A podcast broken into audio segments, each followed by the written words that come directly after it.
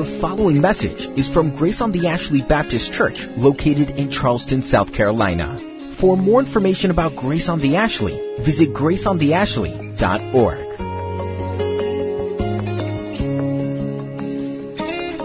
So, if there is any encouragement in Christ, any comfort from love, any participation in the Spirit, any affection and sympathy, complete my joy by being of the same mind, having the same love, being in full accord and of one mind. Do nothing from selfish ambition or conceit, but in humility count others more significant than yourselves. Let each of you look not only to his own interests, but also to the interests of others. Have this mind among yourselves, which is yours in Christ Jesus, who, though he was in the form of God, did not count equality with God a thing to be grasped, but emptied himself by taking the form of a servant, being born in the likeness of men and being found in human form, he humbled himself by becoming obedient to the point of death, even death on a cross. Therefore, God has highly exalted him and bestowed on him the name that is above every name, so that at the name of Jesus every knee should bow in heaven and on earth and under the earth, and every tongue confess that Jesus Christ is Lord, to the glory of God the Father. Therefore, my beloved, as you have always obeyed, so now, not only as in my presence, but much more in my absence. Work out your own salvation with fear and trembling. For it is God who works in you both to will and to work for his good pleasure. Do all things without grumbling or disputing, that you may be blameless and innocent, children of God without blemish, in the midst of a crooked and twisted generation, among whom you shine as lights in the world, holding fast to the word of life, so that in the day of Christ I may be proud that I did not run in vain or labor in vain. Even if I am to be poured out as a drink offering upon the sacrificial offering of your faith, I am glad and rejoice with you all. Likewise, you also should be glad and rejoice with me. If you would, um, let's pray together. Father, we thank you so much for this time together, uh, gathered as the body. We thank you for who you are and uh, how you have made each of us. How are you are with us, how you love us, how you bless us, you protect us. We thank you, Father. We have so much to be thankful for as your people. Your mercies are never ending. And we thank you now for this time that we are here, that we may have been worshiping, our worship have been pleasing to you, and we pray that the rest of our worship this afternoon and this morning will be pleasing to you. Um, Father, as we now open our words, our words to study, and to hear your word preached, we, we pray, Father, that you would grant us the influence of the Holy Spirit as we take the Spirit's sword and seek to apply it to this congregation. And um, our congregation is made up of individuals who, who need a direct word from you. So, Lord, please come and talk to us. And because it is you talking through your word, we pray you would rivet our attention to it and that nothing would distract us from it. Speak, O Lord. We are filled with expectancy because in your word you do speak. So we ask this in Jesus' name.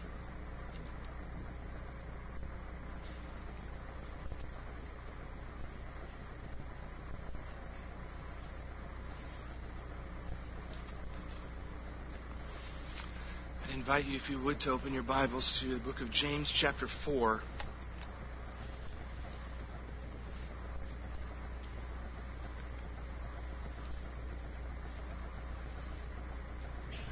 Continue our study through this brief epistle written by the half brother of our Lord Jesus, James.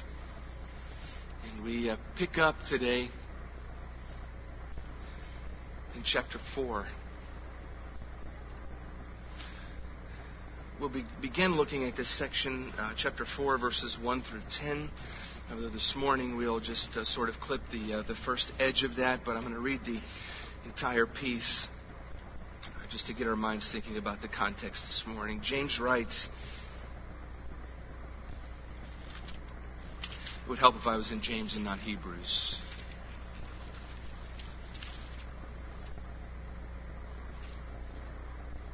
Been out to sea for a month and I can't find James. Um, all right, James chapter 4, much better. What causes quarrels and what causes fights among you? Is it not this, that your passions are at war within you?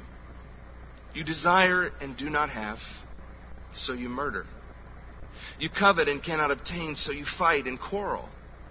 You do not have because you do not ask. You ask and do not receive because you ask wrongly to spend it on your passions. You adulterous people. Do you not know that friendship with the world is enmity with God? Therefore, whoever wishes to be a friend of the world makes himself an enemy of God. Or do you suppose it's to no purpose that the Scripture says he yearns jealously over the Spirit that he has made to dwell in us? But he gives more grace. Therefore, it says, God opposes the proud, but gives grace to the humble. Submit yourselves, therefore, to God. Resist the devil, and he'll flee from you. Draw near to God, and he will draw near to you. Cleanse your hands, you sinners, and purify your hearts, you double minded. Be wretched, and mourn, and weep. Let your laughter be turned to mourning, and your joy to gloom. Humble yourselves before the Lord, and he will exalt you. Let's pray together. God, you've told us your word is a is like a two edged sword. It, it cuts down to the very heart of who we are as human beings. And with it, you pers- perform surgery on our souls. And yet, we are very adept, oh God, at putting up our defenses. We have multiple strategies for evading your word. We have multiple strategies for avoiding your word. We have multiple strategies for deflecting the sword of the Spirit when it comes our way. And so we pray now, O oh God, that you would allow us to put down our defenses and to open ourselves up to the surgery you would seek to perform in us. Draw away from our minds any thoughts of who else the text applies to this morning. May each one of us look intently into the mirror, as James has told us, to see ourselves in light of your word and allow you to perform your surgery in us. We need it this morning, oh God. And we pray for it by the power of your Spirit. Amen. John and Jill, the names are changed for privacy's sake, sat in the office. John and Jill had been married for 15 years. They had uh, two children. Had been through lots of ups and downs in their life and in their marriage, but they sat in the office on this particular day in the midst of an all out war. You see, Jill had found John's phone and as she began to look upon his phone at text messages and other things, she began to discover one of the worst discoveries any wife could ever make that John had been pursuing another lover, that he had been engaged in an affair, that he had violated their marriage covenant with someone else. Jill had confronted John on this particular matter, and as you can imagine, the confrontation was unpleasant. John, like most of us sinners, was not readily willing and able to confess his sin and repent. And so he put up his defenses. And the conflict escalated and escalated and escalated until they're sitting in an office in the midst of an all out war. And while John makes his excuses for why and his explanations for why and does what we all do, blames all sorts of other people and things and circumstances,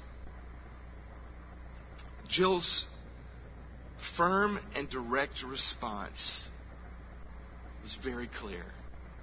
John, you can't have it both ways. You can't love me and love her.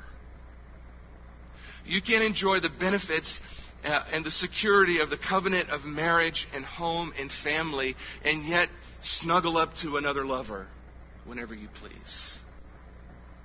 It can't be like that, John. You can't have it both ways. You have to choose where your loyalty lies. That scenario that John and Jill played out has played out hundreds and hundreds and hundreds of times in the lives of people all over the place. Perhaps you know something of that experience. Maybe that kind of thing has touched into your life, and in vivid color, you could tell that story should you choose to do so. But there's a war that's broken out. And somebody has to get to the bottom of it. What started this whole thing? What created this conflict that's now erupted into a war? Whose fault is it? Where does the fault lie? How do we diagnose what's wrong and how do we then fix what's wrong? In order to fix what's wrong, you have to diagnose it correctly at the outset. You get the wrong diagnosis, you get the wrong cure, and nothing gets fixed. So somebody has to figure out where all this conflict began where the fault lies. What is its source? What is its root so that it can be yanked up and the marriage healed?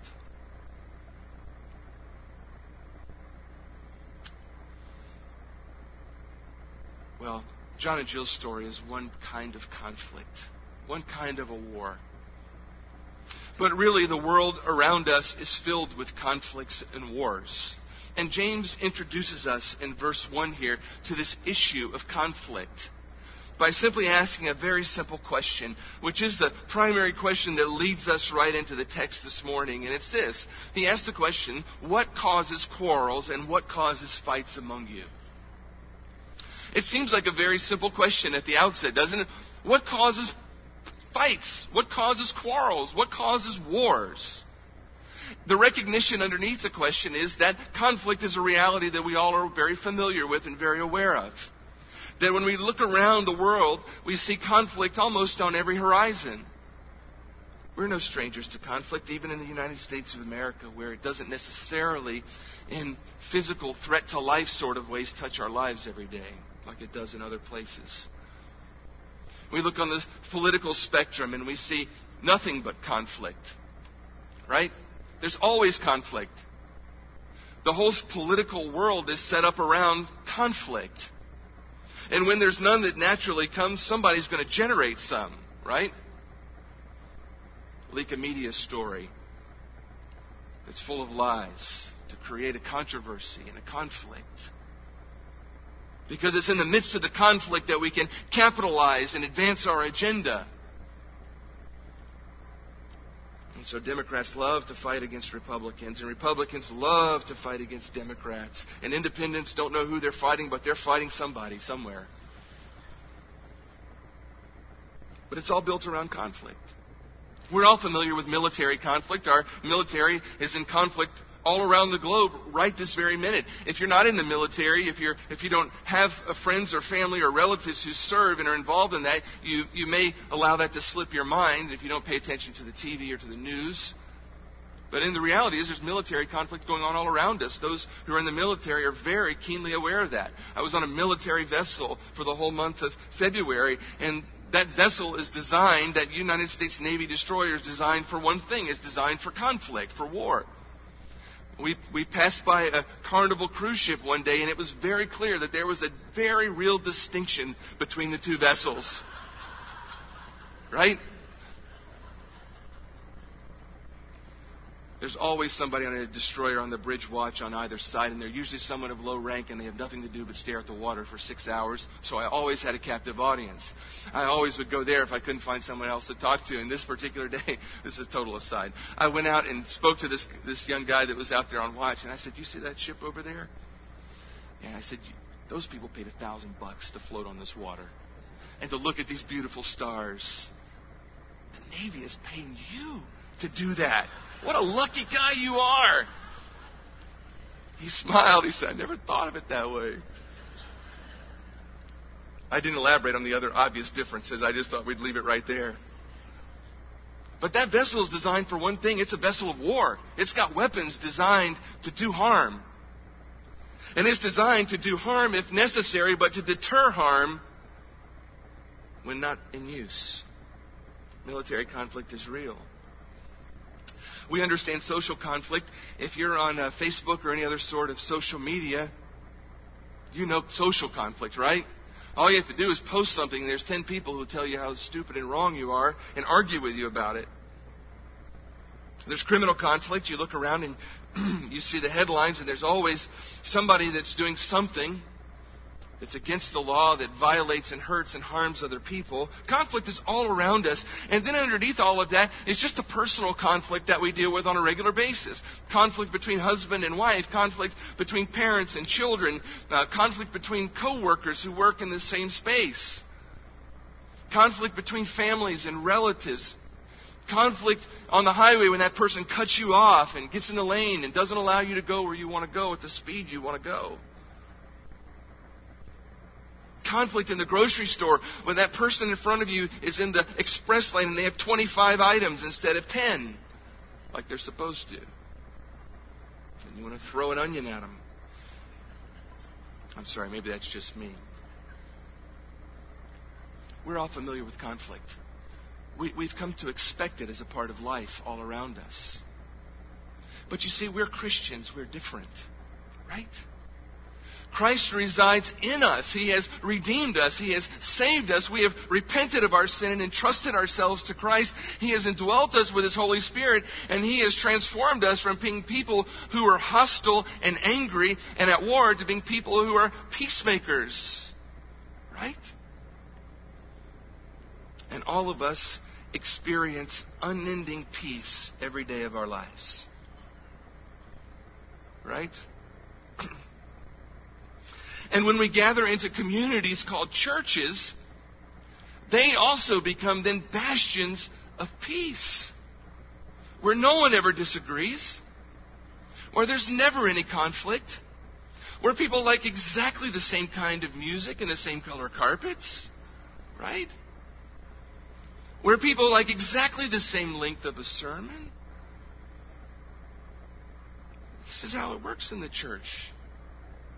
Well, you laugh because you know that's ludicrous. Right? It's ludicrous. Because if you've been around God's people for any length of time, you understand that God's people are often actively involved in all sorts of conflict. And God's church is often involved in all sorts of conflict, sometimes small and sometimes massive. If you've been around the church for long, you've been in all of it and you've seen it all. And James asks a question that matters. He says, What is it that causes all this? Where does it all come from? What causes fights and what causes quarrels? Um, and he says something that matters to us. What, what causes fights and what causes quarrels among you? He's not talking to the world. He's not talking to the politicians. He's not talking to the people in the media. He's not talking to the military. He's not talking to the, about the pagan in the grocery store that can't count his groceries. He's talking to the Christian church. He's talking to the people identified in James chapter 1, believers. He wants to know this question What causes fights and quarrels among you? What causes you to be involved in fighting and quarreling and conflict? Somebody needs to diagnose it because somebody needs to cure it because it's not what God has designed. The terminology James uses here for wars and conflict, um, or for quarrels and conflict in the ESV, is military terminology. The word quarrels, it means wars. It refers to literally battle with weapons, armed conflict. The second one that's translated by the ESV, fights, or, yeah, fights, is a word that means fighting but without weapons, personal conflict. Another way of seeing these two words together is that the one word describes open war on the big, big spectrum, and the other involves, describes small skirmishes. And so what he's saying to these believers is, listen, what is it that causes this outright war that's going on among you? And what is it that causes all the little skirmishes that make up the war? Apparently the people to whom he was writing were well acquainted with this problem because James was well acquainted with it. And he was well acquainted with the propensity of believers to be involved in both interpersonal skirmishes and outright wars. And James, like a doctor, wants to come in and he wants to diagnose the real problem. And he wants to put it up in front of them so they can see it. And then he's going to call them to change and repentance. Now, at first glance, because there in your Bible there's a break between chapter 3 and chapter 4, we might think that, well, James has changed his, his course here a bit. He's corrected or, or shifted course from chapter 3 to chapter 2, and he's on to something new. But as you and I know, uh, these, these chapter markings were added in later, well after James wrote this uh, this, this epistle, and they're, they're there simply to help us uh, with finding our way around and memorizing things. The reality is, the beginning of chapter 4 is an actual continuation of the end of chapter 3. The same train of thought that James is on at the end of 3, he's launching into in chapter 1. And at the end of 3, the last thing James talks about is there's, there's this wisdom that comes from the world, and there's a different kind of wisdom that comes from God. When we follow the wisdom of the world, it leads to all sorts of, of, of evil and darkness and disorder among us. And then he says, but if we're, if we're following and we're being driven by the wisdom that comes from God, then the last thing he says is the result of that will be a harvest of righteousness sown in peace by those who make peace. We follow the wisdom that comes from God. We become peacemakers who live righteously. When we follow the wisdom of the world, we become people who, are, who live disorderly lives, who are involved in disorder. And so when we move into chapter 4, James, it says, though James is saying Speaking of disorder, what's causing all the disorder among you? Speaking of fights and quarrels and, and things that are not peaceful, what in the world's going on among you? And so, as James seeks to expose the root of this church's conflict, he lays out for us a paradigm for understanding all conflict. He lays out for us a diagnosis that applies in every sense where conflict arises. And he lays out for us the very sources of the conflict, and they are so exceedingly simple to understand, yet they are painfully hard to identify in ourselves. We need the help of God's Spirit to do so. James lays out for us what I believe are three roots for all conflict three roots that are underneath. When we dig below the surface of the conflict, when we dig below the words and we dig below the emotions that are on the surface, and we start drilling down and we start asking the question now, what caused all this? What started all this? We get to some roots that are always there. And the first one James gives us in this first part of chapter uh, 4, verse 1 and 2. He says this What causes quarrels? And what causes fights among you? And then he gives us root number one. Is it not this? That your passions are at war within you. You desire and you don't have, so you murder. You covet and you can't obtain, so you fight and quarrel. Root number one to all conflict sinful desires within us every time I'm involved in conflict. And I stop and ask the question, what caused this? I always go down and find a root of some sinful desire inside of my heart that's driving me to do what it is that I'm doing.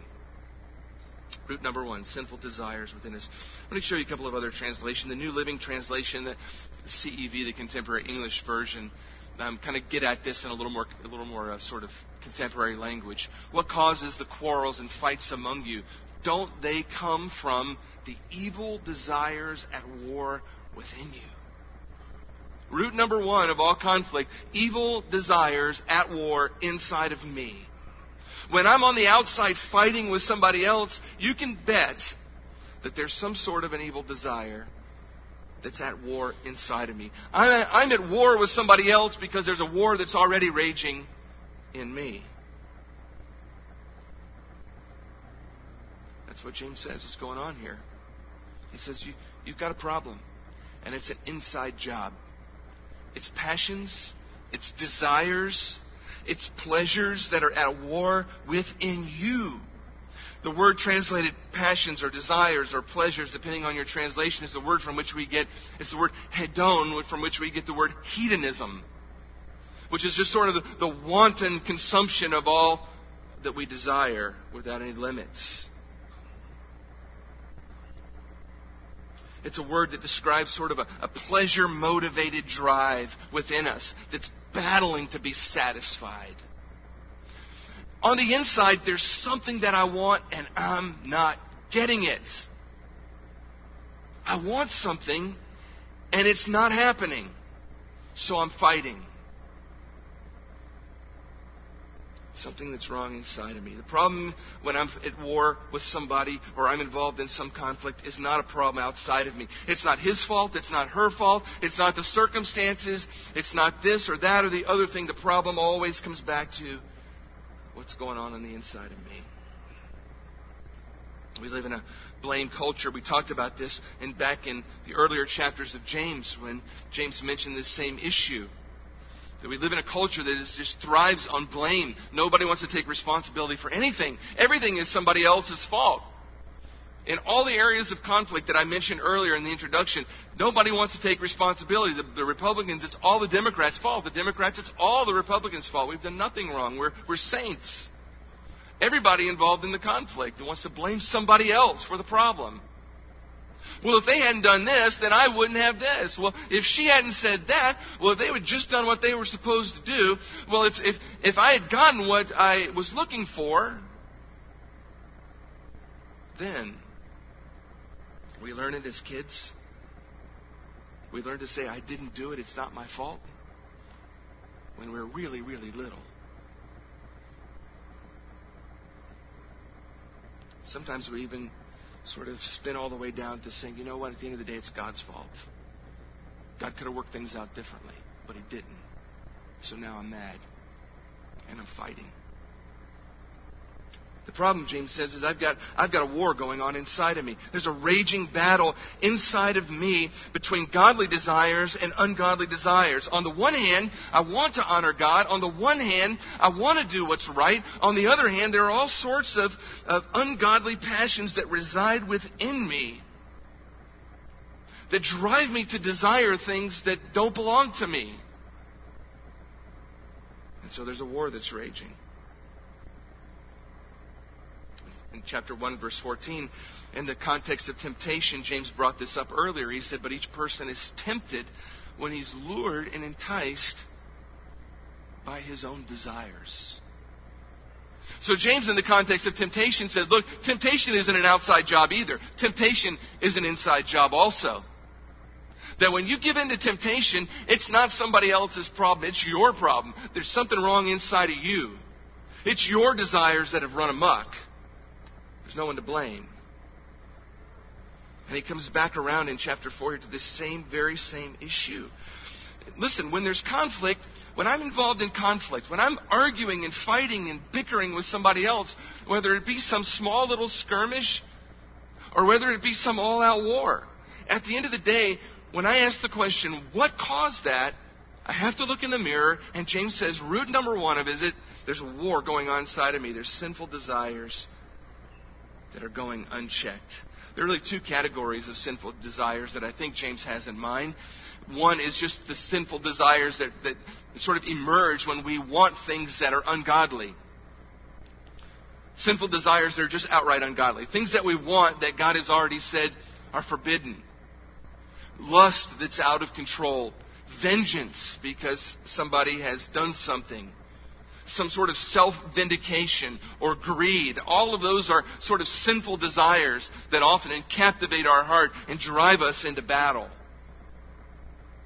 Sort of sinful desires. Sometimes when we root back, we, we uncover those things. But there are also good or, or otherwise neutral desires that just overflow the banks desires that on the surface or at the bottom are not really bad desires, but they become bad when they overflow the boundaries in which they were designed to run, and they become all consuming to us, and they drive us to do things to sin in order to satisfy them. Things like food. There's nothing wrong with food. God's built us with a desire to enjoy food. But there are ways in which we can, that that drive or that desire can drive us towards sin. There's nothing wrong with desiring intimacy with your spouse. It's part of how God has designed us and how God has designed marriage. But that drive, that natural desire, can drive all sorts of behaviors in the midst of conflict because it overflows its bank. There's nothing wrong with a desire for a new car or a desire for a computer or a desire for a new outfit. But a desire to have things can quickly overflow into a materialism and a material drive that drives us to sin and disobey God and, and go into battle with other people. There's nothing wrong with wanting respectful children. But a desire for a respectful child can cause us to sin in all sorts of ways when it overflows the banks. The bottom line of all this is this. When I'm involved in large or small conflict, the odds are my sinful desires are the problem. At the end of the day, I want something and I'm not getting it. It's that simple. It's really, really that simple. I want something and I'm not getting. It. And I want it so much that I'm willing to fight for it. And I'm even willing to dishonor God for it. One of my favorite writers from the biblical counseling world is a guy by the name of David Powlison. David Powlison says this. He says, One of the joys of biblical ministry comes when you're able to turn on the lights in another person's dark room. I have yet to meet a couple locked in hostility and the accompanying fear, self pity, hurt, and self righteousness who really understood and reckoned with their own motives. James 4 1 through 3 teaches that cravings underlie conflicts. I love that phrase. Why do you fight? It's not because my wife, my husband, blank. It's because of something about you. Couples who see what rules them cravings for affection, attention, power, vindication, comfort, control, a hassle free life, can repent and find God's grace made real to them, and then learn how to make peace. I love that phrase cravings underlie conflicts. It's a great summary of what James is saying. Every conflict at the bottom of it, I want something, and I'm not getting it, and so I fight. James says, So you murder. He's using the word murder here metaphorically speaking to just really describe sort of a, a, a bitter hatred.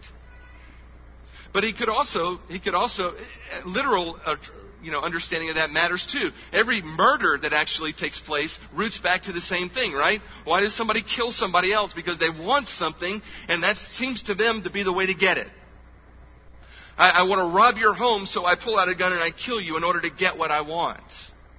There's a craving, there's a desire that's gone unmet, and I'm willing to fight even to kill in order to get what I want.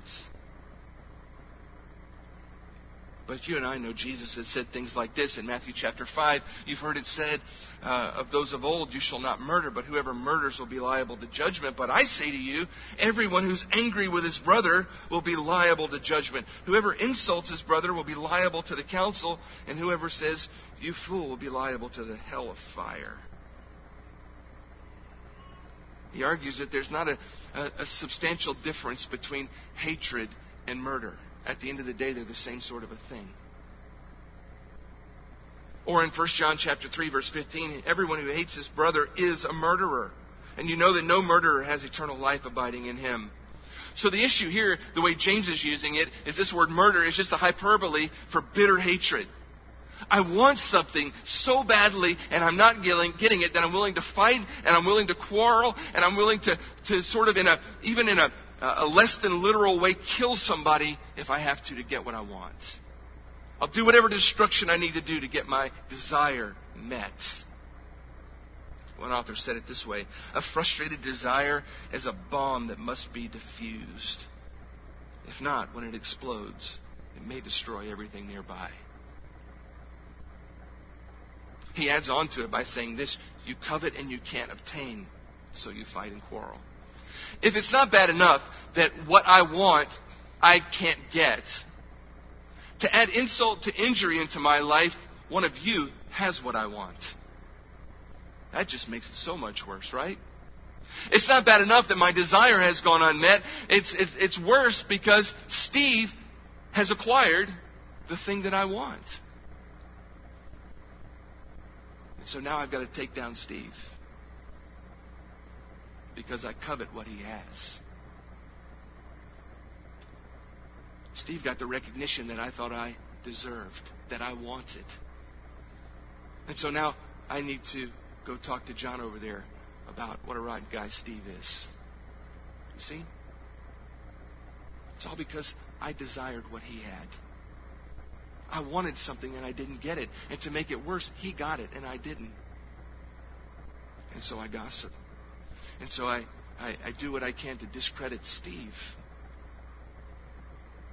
And conflict erupts. Covet and you can't obtain. Ken Sande wrote a remarkable book called The Peacemaker. If you don't have it in your library, you should get it in your library. Uh, a wonderful book, the best resource I've ever seen on sort of walking through conflict and how to um, how to be a peacemaker. And in it, he describes what he calls the downward spiral of conflict. And I think it's worth taking really the sort of the remainder of our time this morning walking through because he, he just sort of elucidates what James is telling us here. Sande says that, there, that, that our, our conflict sort of it begins with a desire and it takes a, a, a, spiral downward. Let me just play this out the way Sande lays it out for us. He says our conflicts always begin just where James says they begin, with a desire that's out of control. I want something and I don't get it. So it begins with a desire. I desire something. And when my desire, even if it's a legitimate desire, goes unmet, then there's a problem in my little world, right? I want something and I haven't gotten it. Now, there are legitimate desires that happened. Like, so, so let's just say something comes up in my home. There are legitimate desires that I might have, and there may be a legitimate problem, and we need to sit down and have a conversation, talk about this, and see how two godly people can work it out. But what happens when the other party stops the discussion? What happens when the other party doesn't give me what I want? See, now we're at a crossroads, right? I have a decision to make. What am I going to do? I sat down with her and I talked to her.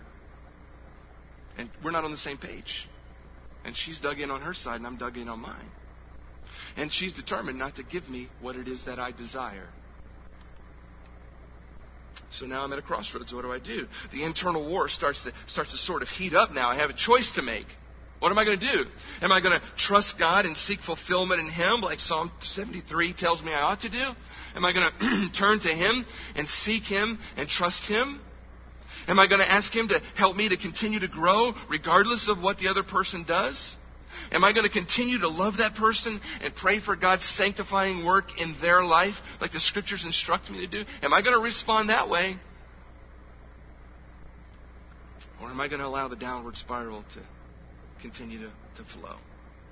I'm going to choose to dwell and stew on my disappointment and allow it to fester in my heart. Am I going to allow self pity and bitterness to begin to take root and set in? And if I choose that route, then it removes me right down to step number two in this spiral of conflict. moves from I desire to now I demand. See, I, I wanted something it began with a desire that was unmet, and that desire is now unmet, and I've now determined not only do I want it, but I either I need it or I deserve it. And so now I'm demanding it. It's the next step.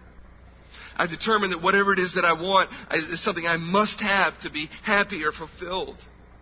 And the more I think I need it or the more that I want it, uh, the more that I think that I deserve it, the more I begin to think I'm entitled to it. And now some, something is owed to me. And now I'm beginning to get convinced in my heart that, that I can't be happy without it and that I have to have whatever that thing is. It's moved in my heart from I wish I could have this to I must have this and I will get this. Even if the initial desire was not by itself inherently wrong, it's now grown to something that controls my thoughts and my behaviors, and the Bible calls that an idol. That desire has now gone to a demand, and it's become an idol of my heart, and I'm willing to fight to gain it. It's not a problem that I want the wrong thing. It's the problem now that I want it too much and it's driving and controlling my life and my thoughts and my behavior. That desire has turned into a demand and that demand is going to be fulfilled or else. And here's the thing about Christian people like us we are really, really good about hiding this stage behind all sorts of spiritual veneers. Right? But what I want is not wrong because I can show you verses in the Bible where God says I, I should have this. Let me give you an example. A mother might desire that her children be respectful and obedient to her, that they might be kind to each other, and that they might be very diligent in developing their gifts and talents. Any mothers have that desire? Do any mothers have that desire? Please nod. I know you're still awake and attached here. Of course. Is there anything wrong with that desire? No. Mothers can back that those desires up from Scripture, right? Those are the things God wants. And so, surely, there's nothing wrong with those. But what happens when the kids don't fulfill those goals? What happens when the kids don't live out those realities? When the kids that she desires to be respectful and obedient to her are disrespectful and disobedient. And what happens when that happens over and over a couple times? How does she respond? Well, she might feel frustrated or angry or resentful. Maybe. Probably. But it's in that moment that mom has to stop and ask, why is it that I'm feeling this way? Is it a righteous anger that, that they're not living up to God's standards? Or is it really just a selfish anger that they're not giving me a smooth, comfortable, and convenient day that I really want? You see? You see how a good desire can quickly become an idol. In most cases, in that scenario, it'll be some mixture of both. Of course, every mom wants her children to turn out to be obedient, to love God and obey and be respectful and do what's right. But there's another part of mom that really just wants a comfortable, convenient day without any problems. That's also a desire that resides there.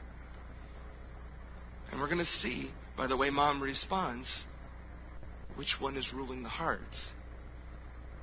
If the reality of her moment is that she really does desire that they be godly and obedient and be respectful because that honors the Lord, then she's going to respond to them the way the Lord would respond to them. Like Psalm 103, verse 8, the Lord is compassionate, He's gracious, He's slow to anger, He's abounding in love. So if that's her concern for her children, she's going to be that way in regards to them.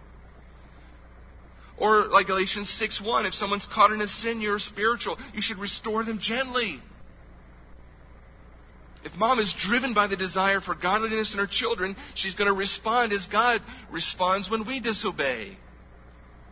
But, but, if what is really driving her day is a desire for a comfort and convenience and a day without problems, then she's going to respond a different way. She's going to lash out with harsh words. She's going to say unkind things, perhaps. She's going to uh, display for them sort of a smoldering anger, maybe an overly unnecessarily harsh discipline. She's going to feel inside of her heart some sort of a bitterness or resentment that her desires have now been frustrated for the day. And there may even be, after the fact, sort of a lingering coolness toward them, right? Just sort of a, a lingering reminder throughout the rest of the day. You better not do that again. Don't cross me again. Don't mess up my day again. Don't frustrate my desires again. If that second response is the response, then here's the reality. Here's the reality. A good desire has now become a demand, a sinful demand that's now become an idol, and it's controlling your behavior. Do you see what I'm saying? Desire turns into a demand. That's what Ken Sande argues. David Powlison talks us about this third piece. If we, if we don't stop it there, it goes from desire to demand to now judge. I judge. I judge. Not only do I have a desire that's unmet, I want something and I'm not getting it, now I believe that I deserve something and I'm not getting it, or I believe that I have to have it and I'm entitled to it, and you're going to give it to me, or else I'm demanding that of you. And if you still don't meet uh, sort of my requirements and give me what it is that I want, then I'm going to judge you. I'm going to judge you and I'm going to condemn you. I'm going to set myself up as judge over your life and I'm going to cast my judgment on you. That's what I'm going to do. I'm going to judge your motives and your actions. Powlison again is helpful. He says, We judge others, we criticize, nitpick, nag, attack, condemn, because we literally play God. And this is heinous. The Bible says there's only one lawgiver and judge, the one who is able to save and to destroy. But who are you to judge your neighbor? Who are you when you judge? None other than a God wannabe. How many times have we been a God wannabe? And this we become like the devil himself. We act exactly like the adversary who seeks to usurp God's throne and who acts as the accuser of the brethren. When you and I fight, our minds become filled with accusations. Your wrongs and my rights preoccupy me. We play the self righteous judge in the many kingdoms that we establish. When we see our fighting and quarreling this way, it's really quite horrifying, isn't it? It's not just a problem of me having desires, I want something and I'm not getting it. It's not just a problem of me wanting something and not getting it and now demanding it of you and not getting it and making that desire an idol of my heart. It now drives me to set myself up in God's place and, and pretend that I can judge you. How do we know when we've moved into this phase?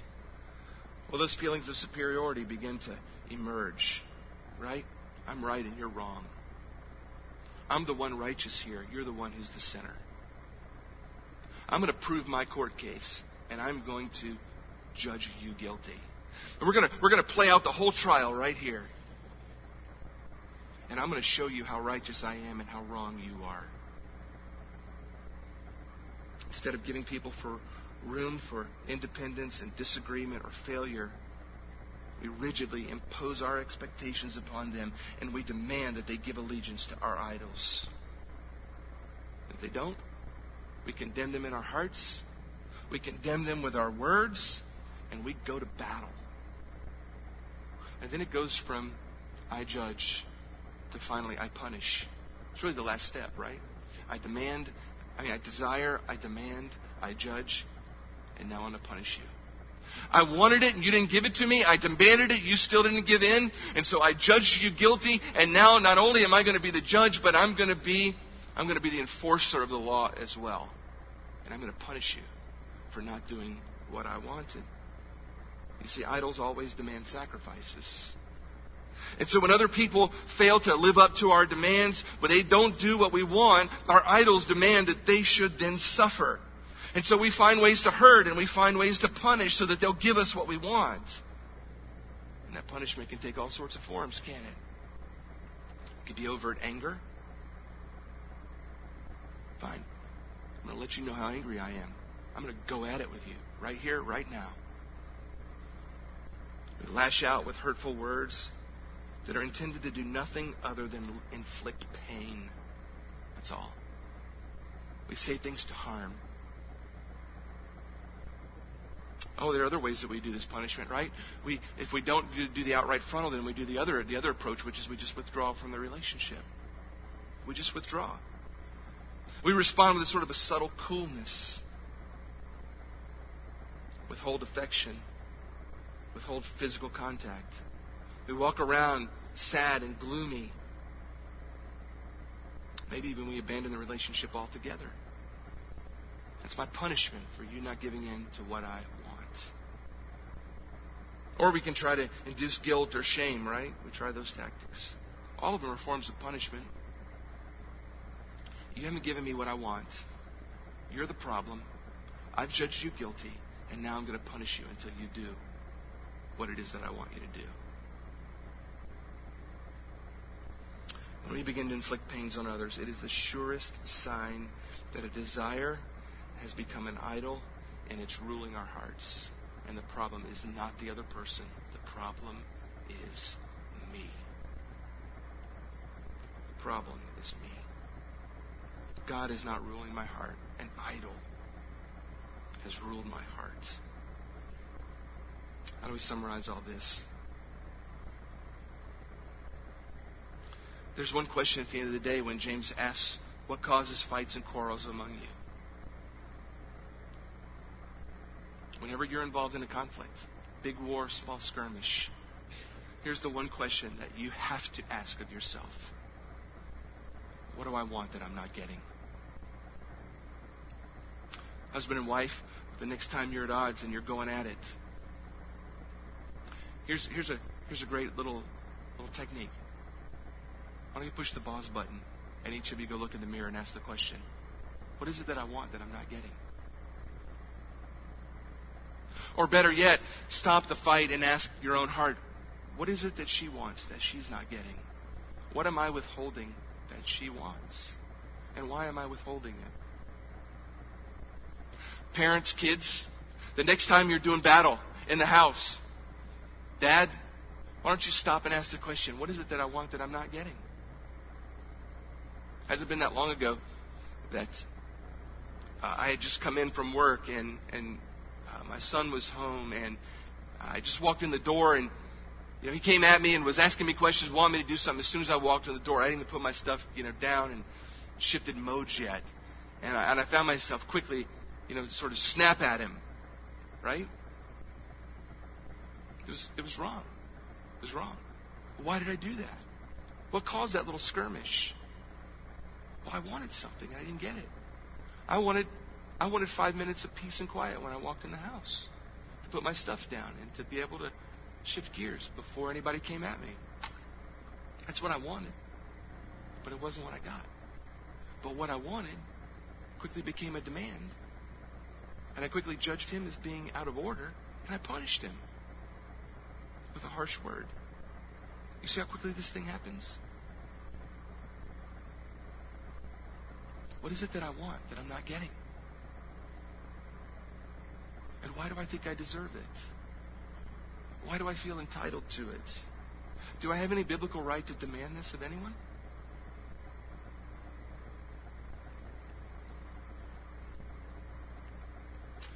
Listen, this is just the first root.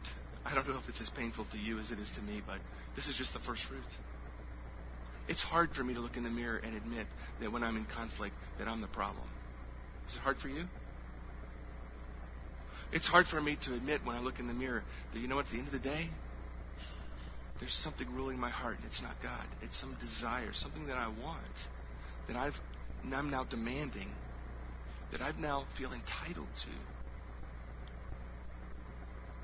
And I probably have no right to demand that. Listen, if you're a Christian, you are called to be a peacemaker. If you claim to know Jesus Christ as your Lord and Savior, your life must be marked by peace. When I see people who are attached to the Church of Jesus Christ and their life is full of conflict on all fronts, it is a living, walking contradiction. Their life is a testimony against their claim. You cannot be a believer who's walking in, in intimacy with the Lord Jesus Christ and be a person who's involved in conflict all the time. Cannot be. It cannot be. If that's you, you need to stop and look in the mirror and ask the question, what is going on in my heart? What is it that I want that I'm not getting? And why do I feel justified in demanding it and fighting for it? Has not God promised to give me everything that I need for life and God, godliness? Has God not promised to deliver into my life every single thing I need? Then what am I fighting for? What am I demanding? Why do I think I have to take matters into my own hands and try and go capture stuff for myself and fight other people to get it? The reason is because I'm a sinner. That I have within me the remnants of sin that corrupt my heart, that corrupt my thoughts, that corrupt my behaviors. The blood of Jesus Christ has redeemed me from the penalty of my sin at the cross. And one day when I leave this world and I go to be with Him, one of the greatest joys of that very moment will be that in that moment, he will redeem me from the very presence of sin altogether. But in between those two places, there's a remnant of sin that still hangs around inside of me, and it corrupts things about me. How I think, and how I observe, and how I make decisions. And there's a war that's going on on the inside that I have to do battle with every day. So do you. If you're here and you're not a Christian, you don't know Jesus Christ as your Lord and Savior, the reality is your life is going to be filled with conflict on every front because you have no ability to control that. You're living by the wisdom of the world. You're pursuing the things that the world says you ought to pursue, and the pursuit of those things will always drive you into conflict with other people. And will always drive you into conflict inside yourself. There's only one remedy for that. Confess your sin before the Lord Jesus Christ repent and turn from it. Say to him, Lord Jesus, you alone can save me. Forgive my sins. I submit my life to you. Transform me into your image so that I'm something other than what I've always been. If you're a Christian here and your life has been marked by conflicts, battles, maybe even this morning on the way to church. It happens on Sunday morning. It's a great time for a good fight. It really is. So the kids know just, you know, how to do it right when you're trying to get out of the house. What are you going to do? Bow your heads and close your eyes with me if you would. Don't think about, boy, I wish Susie was here to hear this sermon. I want you to take just a second and look in the mirror of your own life. And I want you to think about your most recent conflict. Your most recent conflict. And ask yourself the question what did I want that I didn't get that drove me into battle? And maybe it, that's a good place to start our confession and our repentance before the Lord. Maybe that looks something like this God, I, there are things that I want, that I desire, and I let them get out of control. And so I fight and I demand other people do what I want. I want my husband to do this and he hasn't done it. I want my wife to do this and she didn't do it. I want my children to do that and they didn't do it. And so I did this sinful thing. Lord, I confess that sin and I repent it before you. Please help me, God. Please help me to wage war on the inside with these desires that go astray. Help me not to let my desires become idols that drive me to fight. Help me to lay down my weapons right now. And as soon as the service is over, go to that, that person and ask for their forgiveness. Help me to stop demanding things for myself and to trust you to provide everything that I need. And when other people don't act the way I think they ought to, help me to run to you and to trust your sanctifying work in their lives on your time frame. And not to assume your role in their life. Maybe that's what it looks like for you.